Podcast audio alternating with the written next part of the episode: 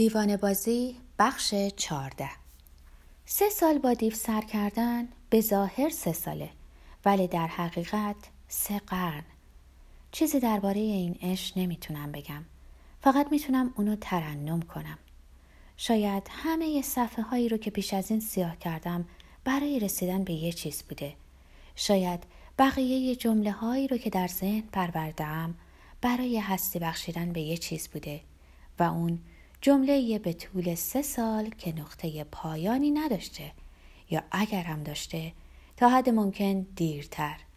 یه جمله مثل عشقی سه ساله و سه قرنی، جمله‌ای برای بیان آنچه نمیتونم بگم، برای بیان این شادی که به من دست داده، در وجودم افسار گسیخته و منو از همه چیز جدا کرده تا به خودم برگردونه و به من نشون بده که آنچه آدم من مینامه چه کوچیکه، چه سبک و چه بیمایه. پیش از این عشق من زاده نشده بودم، با این عشق مردم.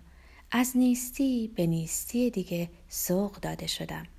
نیستی اول غم‌انگیز و سنگین بوده، ولی دومی درخشان و خشک و سرزنده، مثل شروع نواختن یه ارکستر، مثل لرزش آرشه، یه تعظیم و ادای احترام به ژان سباستیان باخ. این اولین چیزیه که از دیو فرا میگیرم. اسم حقیقی دیو آلبنه، ولی من دیو صداش میکنم. تصمیم گرفتم اونو این طور صدا بزنم. این اسم بیشتر بهش میاد. خودم رو در قلبش میابم، انگار شبونه در دل جنگلی باشم. اولین چیزی که ازش میاموزم علاقش به باخ، عشق جنون‌آمیزش به باخه. شب و روز به باخ گوش میکنه. شب و روز دیو مجرد به مادرش باخ گوش میکنه. دیواری از صفحه های موسیقی کنار تخت خوابشه، آثار کامل خیکی. حتی یه اجرا از اجراهای گوناگونو کم نداره. در آغاز نگاه میکنم و هیچ چیز نمیشنوم. در آغاز باخ وقتی من دارم وارد میشم از در بیرون میره. در آستانه در با هم برخورد میکنیم. در آغاز دیو وقتی من اونجا هستم صفحه روی گرامافون نمیذاره. از این بابت به خودم مغرور میشم. اونو هم بر قدرتم میکنم. این یعنی به اندازه باخ غنی هستم.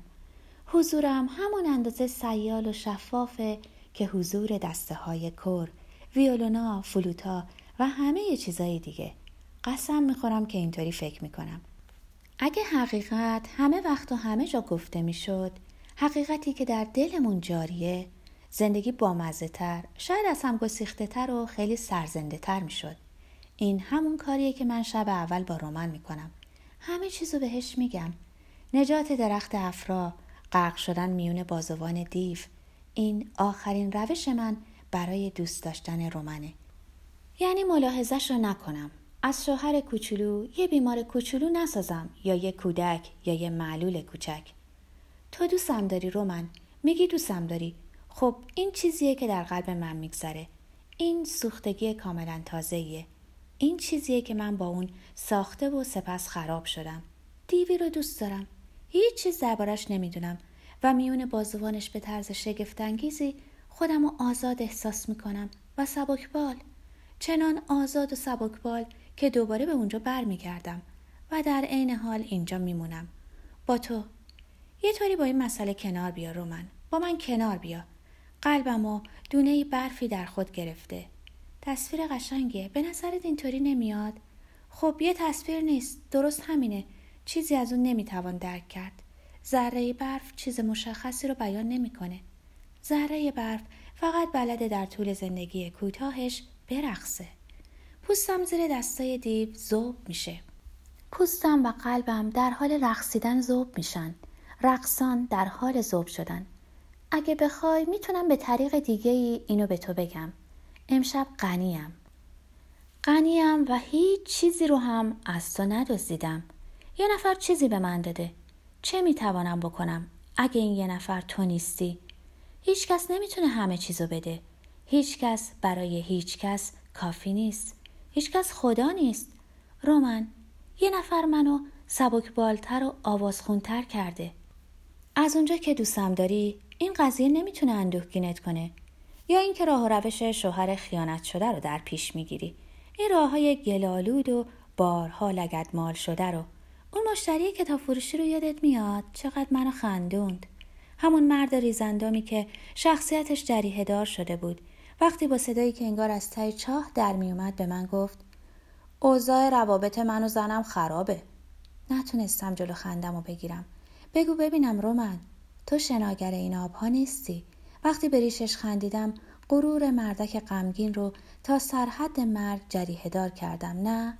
راسته، این طرز حرف زدن درباره زندگی مشترکش مثل حرف زدن درباره ملکی در سوئیس یا دردی طاقت فرساست. هزاران بار بهت خیانت کردم رومن. اگه قرار باشه مطلقاً این کلمه رو که باعث خنده من میشه به کار ببرم، باید بگم که چهار بار با آدمای گوناگون به تو خیانت کردم. هر بار به تو میگفتم میرم کارخانه سیرکو ببینم. خب این سفرها برای خیانت کردن بود. هر نوع زندگیی که آدم بکنه خیانتکارانه است. رومن، آدم به هر شکلی که زندگی کنه، اون زندگی پنهانی، رازگونه و دزدیده شده است. راه رفتن زیر بارون ریز و لذت بردن از شنیدن صدای پاها روی سنگ فرش، برداشتن جمله‌ای از کتابی و گذاشتن اون برای یه لحظه روی قلب خود، خوردن میوه‌ای در حال نگاه کردن به بیرون از پنجره‌ای.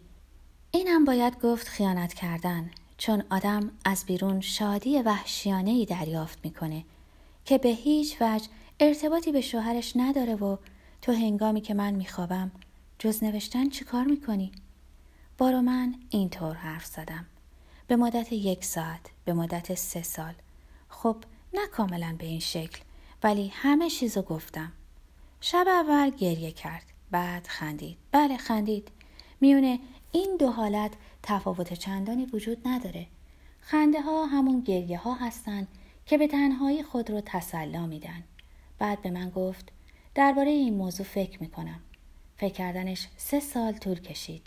سه سال برای این که بفهمه چیزایی رو که گمان میکرده تحمل میکنه نمیتونه تحمل کنه. طی این سه سال اتفاقایی افتاده. برای همه کس اتفاقایی افتاده. حتی برای باخ. باخ رفته رفته هر بار که به دیدن دیو میرفتم دیگه اونجا رو ترک نکرد.